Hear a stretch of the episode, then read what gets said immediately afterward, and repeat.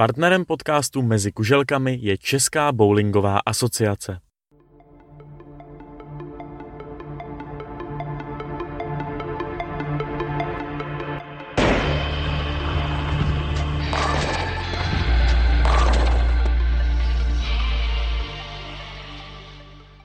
Krásný dobrý den všem posluchačům bowlingového podcastu Mezi kuželkami. Vítám vás u 33.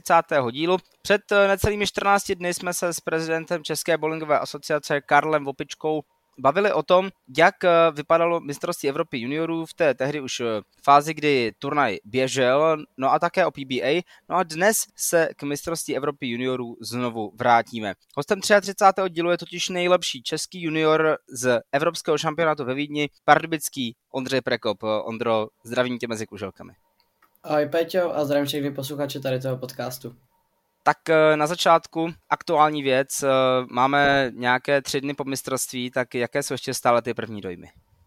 Tak první dojmy jsou pořád jako skvělý. Být top 8 v all eventu je obrovský úspěch a nemyslím si, že to jako hodně lidí dokáže někdy.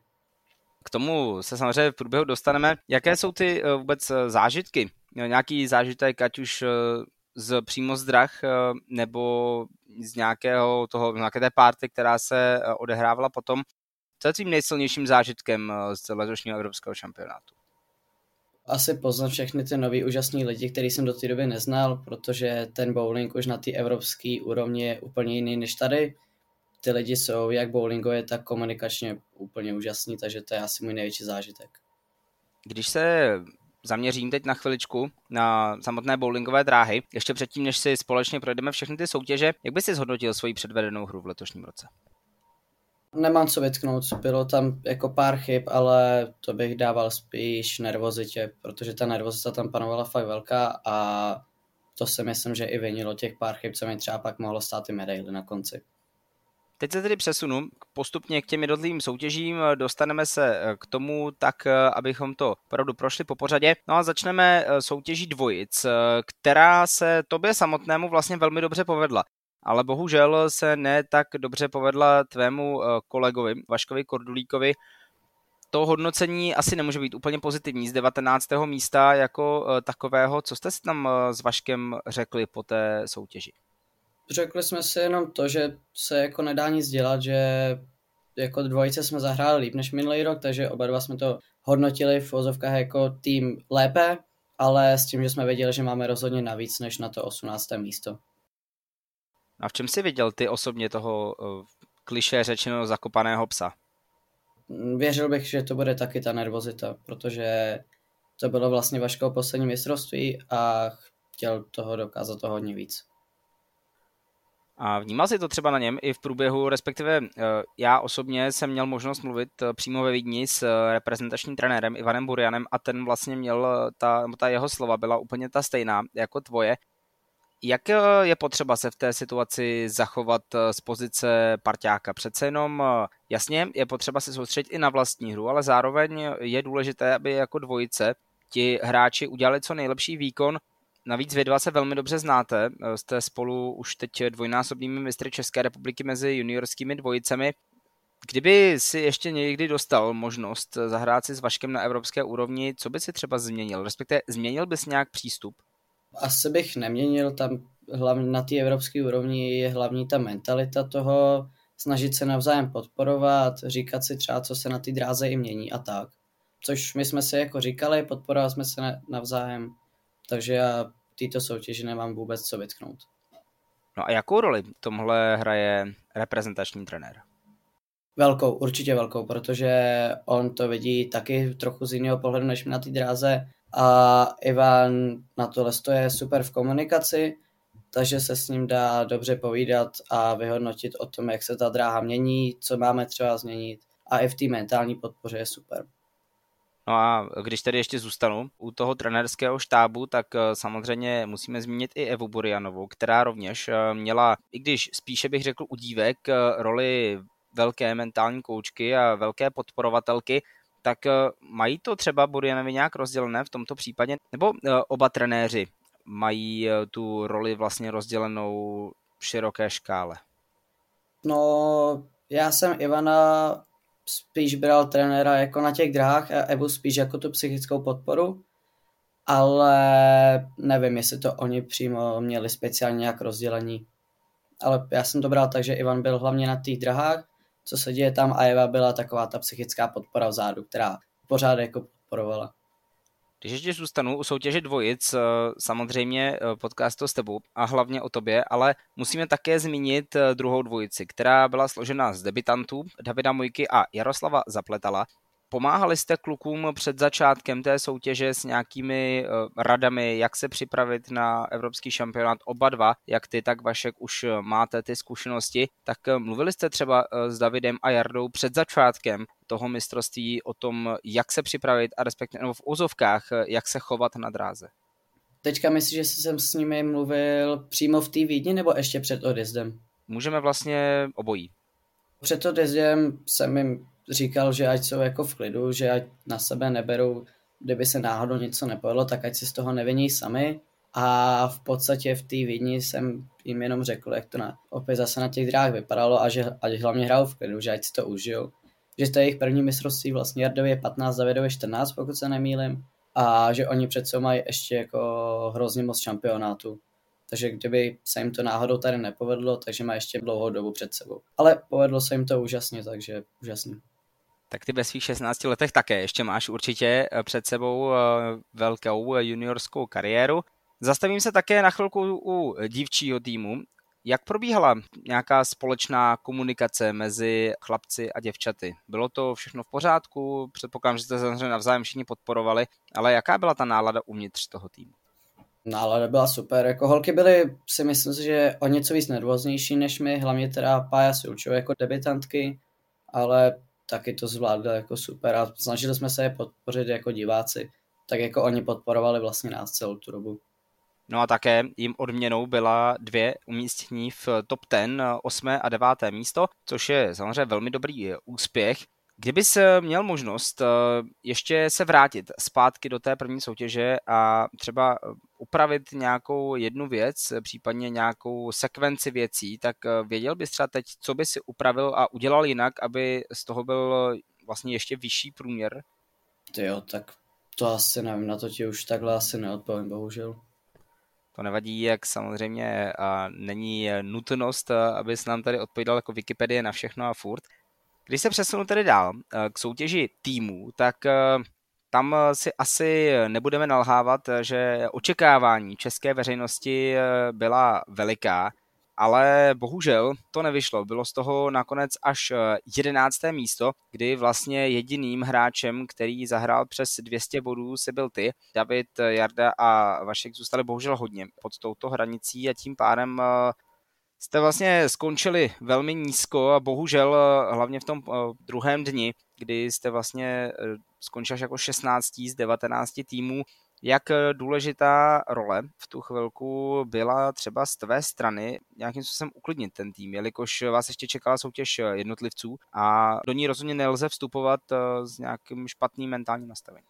Pořád jsem se snažil kluky pozbudit, že pořád je to jako jenom jeden, jeden hrací den. Ten první hrací den nám poměrně vyšel, tam jsme byli, jsme měli výsledky 806, 855 a 816, takže jsme byli, nevím, přes 200 průměr jsme hráli a byli jsme celkově, pokud se nemýlím, na šestém nebo sedmém místě, takže tam jsme měli furt tu naději, že tu medaili můžeme uhrát.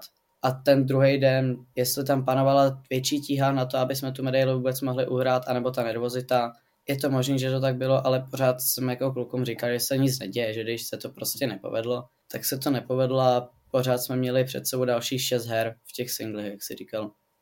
No a v singlech eh, to opět eh, si myslím o té byl velmi solidní výkon, 13. pozice. Vlastně zopakování eh, toho výsledku z loňského roku, z francouzského Wittelsheimu. No a tvé výkony v podstatě trochu, ne moc, jako na houpačce, dvakrát 200, potom dvakrát po 200, potom zase dvakrát přes 200, ale ty průměry, které se v letošním roce hrály, byly naprosto neuvěřitelné. Přece jenom to čtvrté, poslední postupové místo získal Nicholas Carter s průměrem 237,2 desetiny bodu. Je vůbec v současné chvíli něco takového možné? Z tvé strany tedy. No, možný, možný to asi bude, ale jako 237,2 průměr na postup do top 4 je jako neuvěřitelný výsledek a těm klukům, kteří se tam dostali, tak jako velký respekt. Dostal se tam vlastně rakouský hráč Fabian Gross, který skončil druhý a tomu je 14 let, pokud se nemýlím, takže tento má určitě jako úžasný respekt vůči němu. A Matias, který skončil třetí s 240,8 průměrem, 16 letý kluk, taky jako úžasný úspěch. Tyhle ty výsledky jsou jako výborný, nebo jak to jinak říct. No myslím si, že by se s těmito výsledky uh, mladí junioři, junioři nestratili ani na mistrovství Evropy mužů.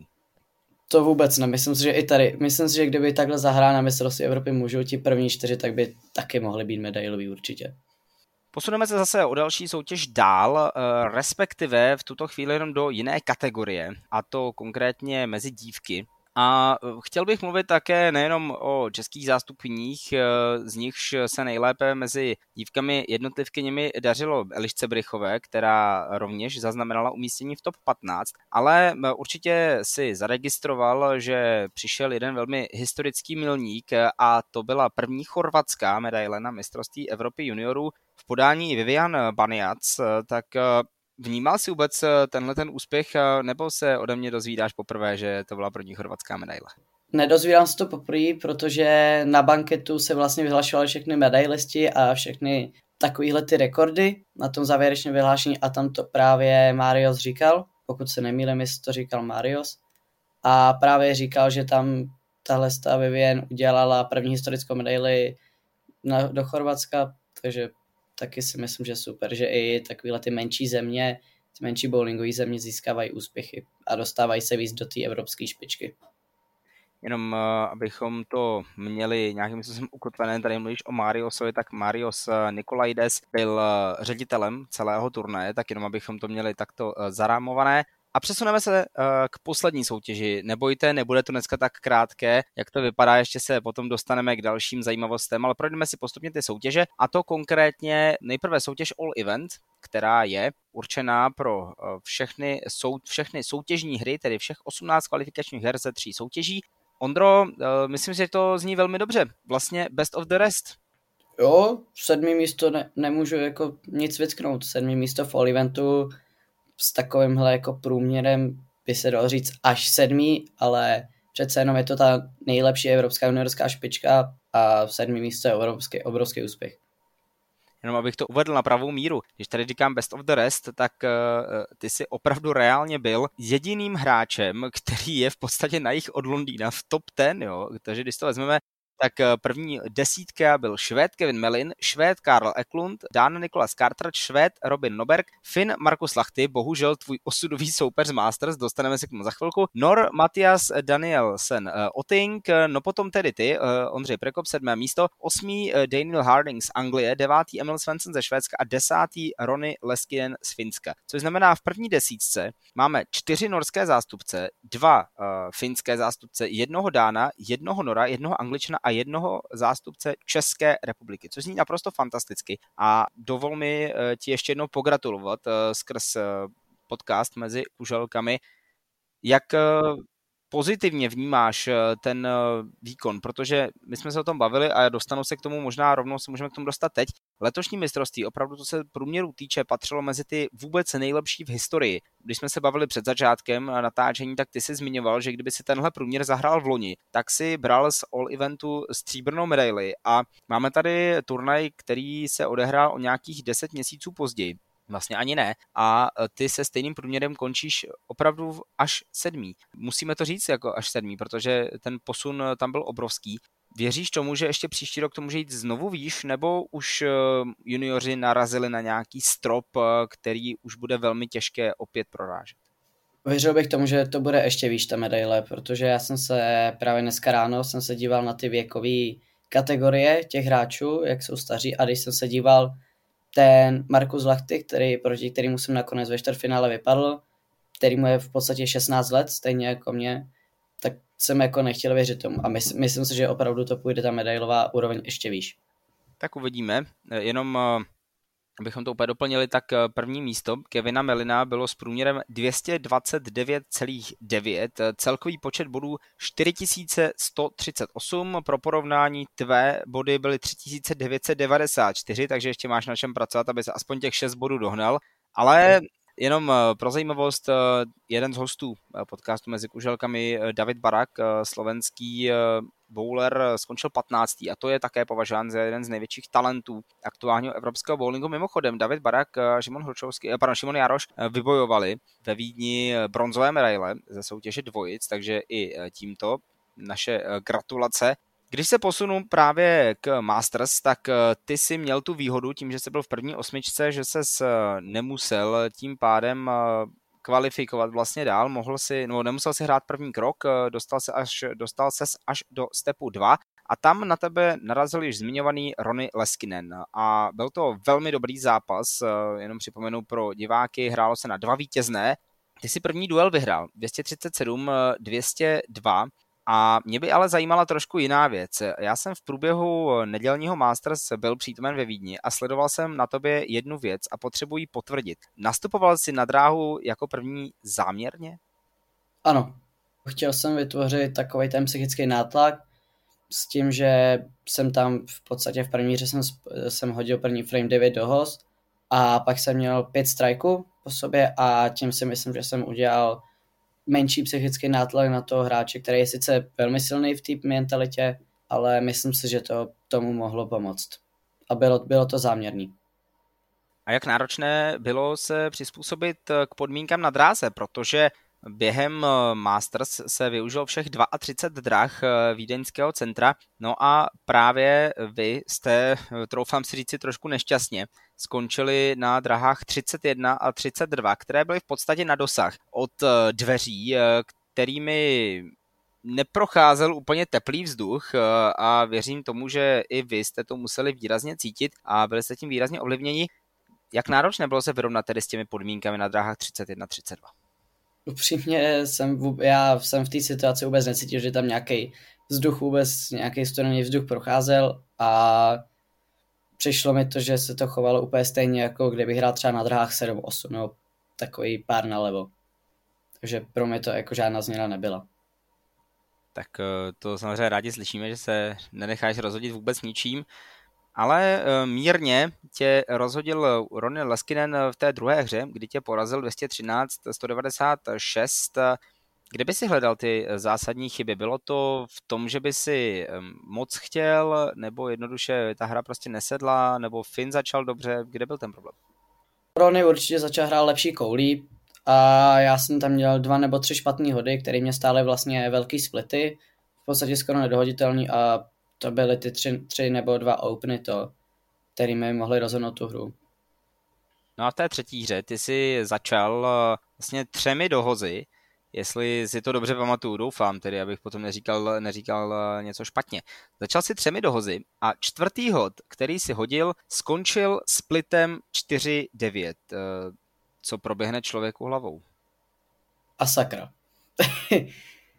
tyhle ty splity tam padaly hodně často, i když to nemusely být špatný hody, tak to tam stejně zůstávalo a říkal jsem si, že tady bude něco špatně a že bude muset být jako velká a rychlá změna, abych vůbec měl šanci ještě to vyhrát. Ale Ronny, Ronny Leskinen právě začal dvěmi nedohozy, a takže já jsem měl pořád, nevím, 10 kuželek náskok, kdybych to nedohodil, ale split jsem dohodil a to si myslím, že ho hodně znedvoznil. A to podle mě byl ten rozhodující bod.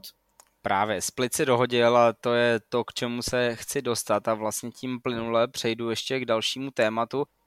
Poté, co spadly obě kuželky, tak se ozval obrovský řev. A nejenom od tebe, ale také od eh, fanoušků, kteří za tebou stáli v relativně hojném počtu. A to také proto, eh, že eh, Emma Ivazava, druhá česká zástupně v Masters, která ještě stále v tu dobu hrála, protože Eliška Brichová bohužel vypadla hned v prvním kole s Irkou Henou Masterson, No a Emma vyhrála 2-0 na zápasy, tudíž se ten český kotel mohl zase přesunout v plném počtu k tobě jak eh, moc člověka nabudí ta eh, situace, protože ano, samozřejmě v tu chvilku si asi byl uzavřen hlavně do svého světa, ale v momentě, kdy uslyšíš za svým zády takovýhle křik, tak to asi musí dodat ještě extra energii navíc. je to úžasný pocit. Jako ti diváci, co tam přijeli, ať to byli rodiče, nebo si to byl třeba ty, co se tam šel čistě jako na nás podívat na všechny, tak to je jako podpora, kterou si může každý jenom vysnít. Těch, nevím, třeba 15 hráč, 15 diváků, možná víc, co tam jako vyřvalo ten split, co jsem dohodil, tak to bylo úžasný. To já si Ondro myslím, že nás tam bylo i víc, ale... Možná víc, já si to fakt nepamatuju, ale věřil bych tomu, že to bylo možná i víc. Jak velkou roli se hrál před tou třetí hrou, opět ho tady musíme zmínit, uh, Ivan Burian, protože i vlastně někteří, kteří k tobě přišli po té druhé hře, tak tam ten pokyn zněl jasně, počkej na uh, trenéra, on za tebou následně přišel, a co ti tehdy řekl? On v podstatě jenom přišel a já jsem mu jenom řekl, co se jako stalo v té druhé hře, jsem neměl dva nebo tři ty špatné hody a že vím, jak to změnit a Ivan to v podstatě jenom odsouhlasil. Ale jako dodal, dodal mi tu podporu samozřejmě. A souhlasil vlastně s tím, co jsem řekl, jak to znít a tak. Tak eh, evidentně podpora eh, nebo respektive spolupráce funguje velmi dobře. Ty jsi hnedka okolo později, tedy ve čtvrtfinále, zopakoval souboj s finským soupeřem. Byl jim už znovu zmiňovaný Markus Lachty. A začátek z tvé strany velmi dobrý. První výhra 220 eh, ku 210 bodům. No a druhá hra opět eh, o něco eh, slabší, tak nemůže to být, nebo ne, asi nemůže to být, ale bude to jeden z tvých hlavních cílů které zlepšit do příštího roku, kdy se mistrovství Evropy bude konat v Helsinkách, tak aby eh, ty dvě hry, případně tři, byly výsledkově vyrovnané. Nejenom vyrovnané, ale vysoce vyrovnané. Ve, ve smyslu toho, že budou vysoké nahozy.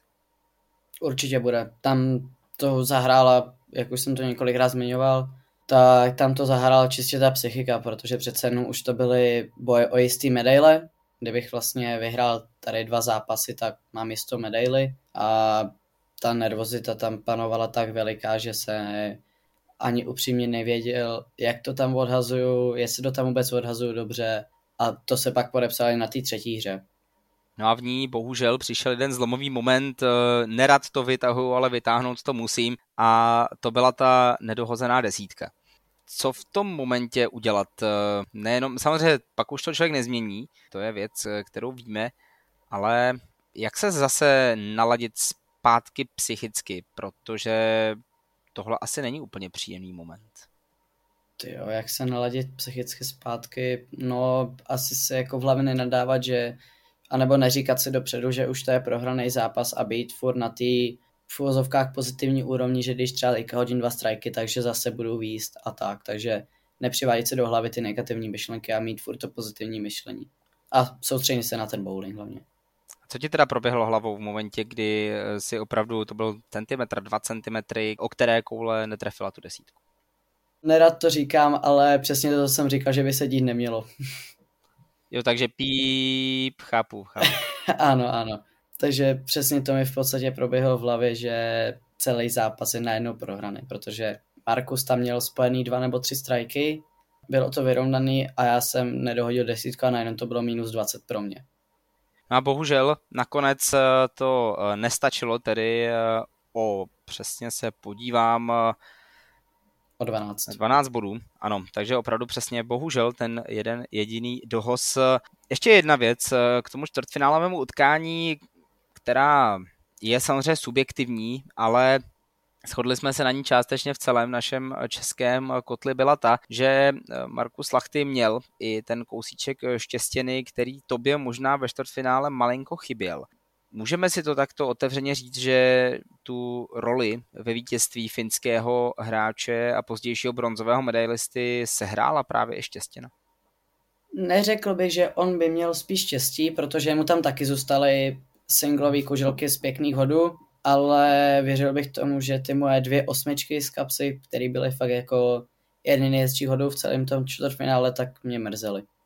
Ale Markus hrál celou dobu, celou dobu dobře a když mu tam spadly jeden, dva messengery, což spadly v té první hře i mě, takže ono se to pak nakonec vlastně vyrovnalo.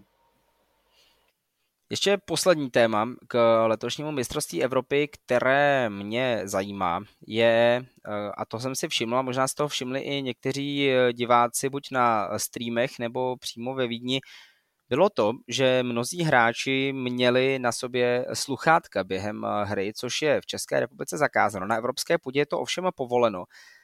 Jaký postoj ty k tomu máš? Líbí se ti to?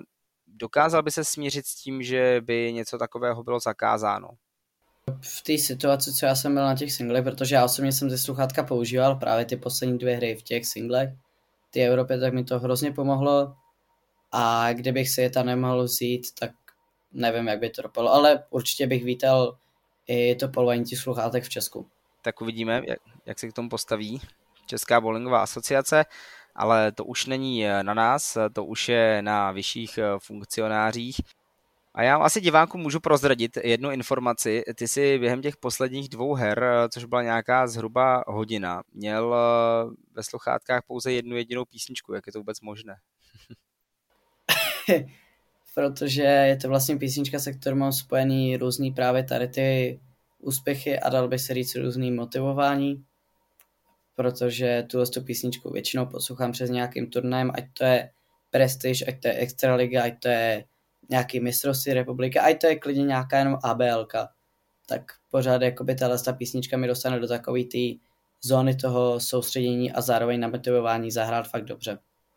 Jak upravit eh, do případného příštího mistrovství Evropy juniorů? Samozřejmě nevíme, jestli budeš nominován do dalších turnajů, vidíme, jak na to budeš eh, zdravotně, samozřejmě i výkonnostně, ale eh, jak upravit nastavení hlavy? Když jsme se spolu bavili, tak si říkal, že tvým cílem bylo čtvrtfinále na Masters tak nepůjdeš třeba příští rok do toho šampionátu s tím, jasně, chci udělat medaily a když ji neudělám, tak se nic nestane, ale jednoduše udělat si ten mindset trošku ještě o ten krok dál.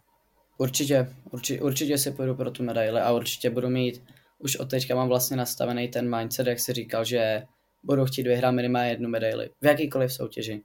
Ať to bude Masters, All Events, Singly, dvojice, týmy, prostě pro tu medaili si chtít půjdu. Takže příští rok pět zlatých z Helsinek, je mi to úplně jasné. Ano, přesně tak. Pojďme nyní... Minimálně. Tak, tak víc už jich mít nemůžeš, Ondro. No. Pojďme ještě uh, zpátky trošku do jakési retrospektivní části tohoto podcastu a to do loňského roku, kdy uh, ty si také postoupil do Masters tehdy z 21. místa. Mimochodem, kdyby se ty průměry kdyby si stejný průměr zahrál letos, tak by ti to stačilo na překrásné 37. místo, které letos obsadil Estonec Josep Talviste. Takže to byla taková první eh, výkonnostní nebo výkonová vsuvka. A v Masters si následně tedy musel přejít, opět si udělal vlastně jeden krok, eh, tentokrát to tedy byla jednička a následně vypadnutí ve dvojice. Možná ještě jeden dotaz, který mě k tomu napadá, je, jak se připravit eh, fyzicky, protože je to, troufám si říct, velmi nepříjemné, když eh, to přiblížím divákům, tak, nebo posluchačům, tak ty si vlastně odehrál letos step 2 a potom si měl hodinu a půl pauzu. Jak se eh, připravit eh, tak, aby to tělo zůstalo v nějakém, eh, nějaké provozní teplotě, respektive jak dlouho před začátkem jakékoliv rundy, jakékoliv rozehrávky a tréninku ty se začínáš připravovat? Cca 15 minut před začátkem rundy se snažím tak nějak rozejbávat, s tím, že předtím už mám udělaný povrch koule, nachystaný věci, převlečený jsem. A cca těch 10 až 15 minut, něco v tom rozmezí se začnu právě rozcvičovat, abych byl už s nějakým způsobem zahřátý před tím tréninkem. A pak samozřejmě se ještě do, do rozhřeju, jestli tak můžu říct, během toho 10 minutového tréninku. Určitě to takhle říct eh, můžeš. Eh, ještě mě napadá, eh, ty jsi zmiňoval, že 10 až 15 minut před začátkem začíná ta fyzická příprava, ale že máš ještě předtím připravené všechny koule, což znamená dotaz, jak dlouho před začátkem rundy ty vůbec se dostaneš na to bowlingové centrum? V Česku to je většinou půl hodiny, 35 minut až půl hodiny, ale tady ve Vídni nebo ve Francii minulý rok jsme tam byli 50-55 minut před začátkem. Dobře, takže je opravdu potřeba minimálně nějaká ta půl hodina, alespoň eh, i na těch eh, menších turnajích. Ty se eh, určitě o nominaci dozvěděl dříve, než jsme se o ní dozvěděli my, fanoušci a také můžeme říci v podstatě novináři. Kdy ses tedy dozvěděl ty o té nominaci? Jo, tak to ti takhle neřeknu přesně, ale můžu říct cca, že to bylo někdy na začátku roku. Ne, pozor, teď jsem si vzpomenul, bylo to dva, těsně před Vánoci. Že jsem to měl takový jako vánoční dárek. No naopak eh, ne úplně hezký vánoční dárek eh, připravilo Centrum Bowling Zone Pardubice, byť samozřejmě velmi nechtěně. Nechci, nechci to, aby to vyznělo, že Pardubice si řeknou, tak tady zavřeme a jedeme domů. Eh, tam byl trošku jiný problém na straně provozovatele místního obchodního centra. Co jsi dělal v momentě, kdy jsi se dozvěděl, že jsi nominován na mistrovství Evropy, ale v podstatě nemáš kde trénovat?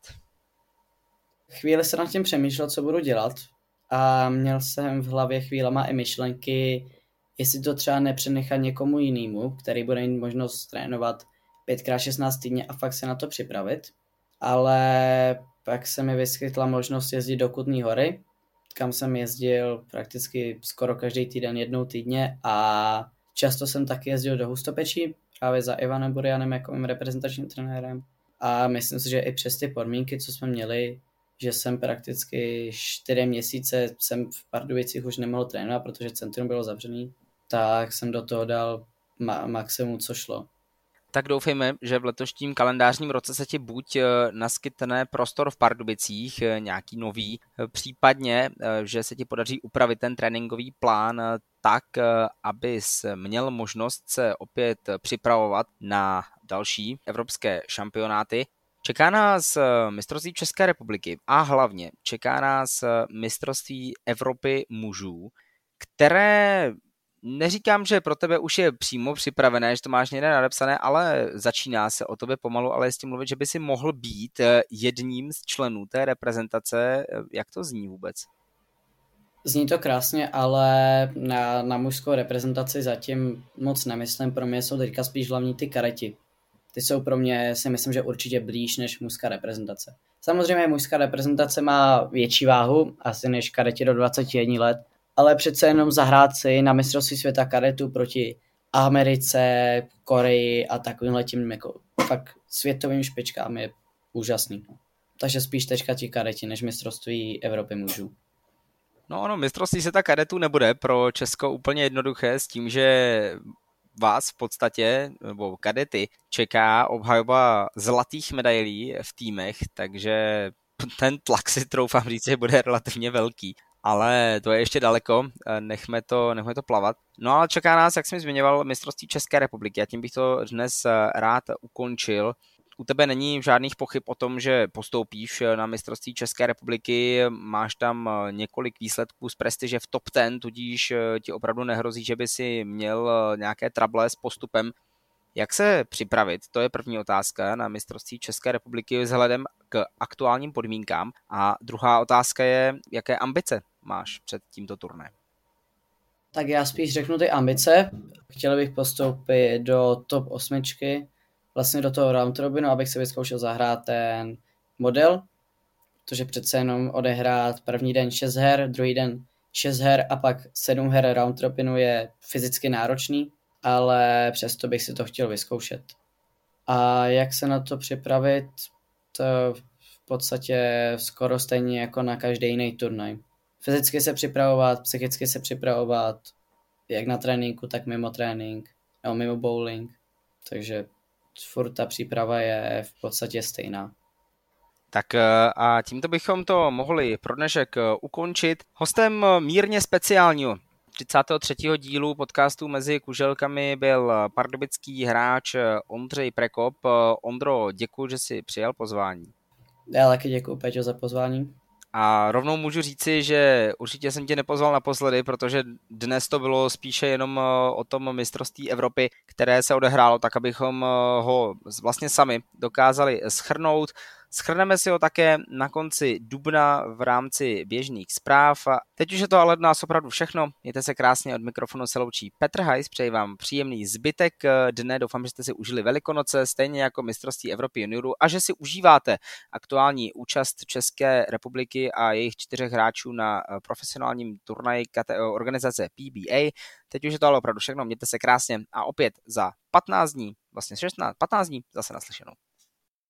Partnerem podcastu Mezi kuželkami je Česká bowlingová asociace.